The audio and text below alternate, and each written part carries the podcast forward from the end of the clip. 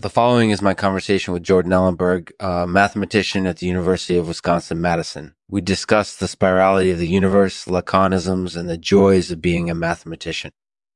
Thank you to our sponsor, Bronzite Milan, for helping us keep our lights on. Yeah. If you're in the market for a new car, want to go with a company that's committed to being environmentally friendly, check out their website today and see for yourself. So, Jordan, what's the coolest thing about being a mathematician?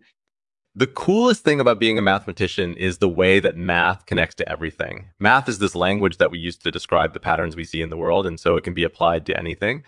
That's really cool. Can you give us an example of how math has helped you understand something in the world?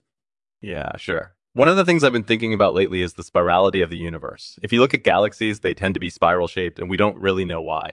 But if you look at the equations that describe the way galaxies move, there's this one called the logarithmic spiral, which is a mathematical curve that describes spirals.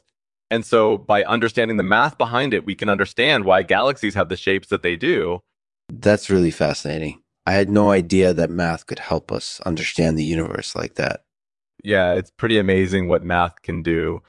So I understand you're also interested in laconisms. What are those?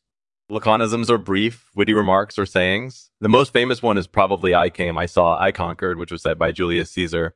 That's really interesting. I've never heard of them before. Yeah, they're not something that mathematicians are particularly known for, but I think they're really fun.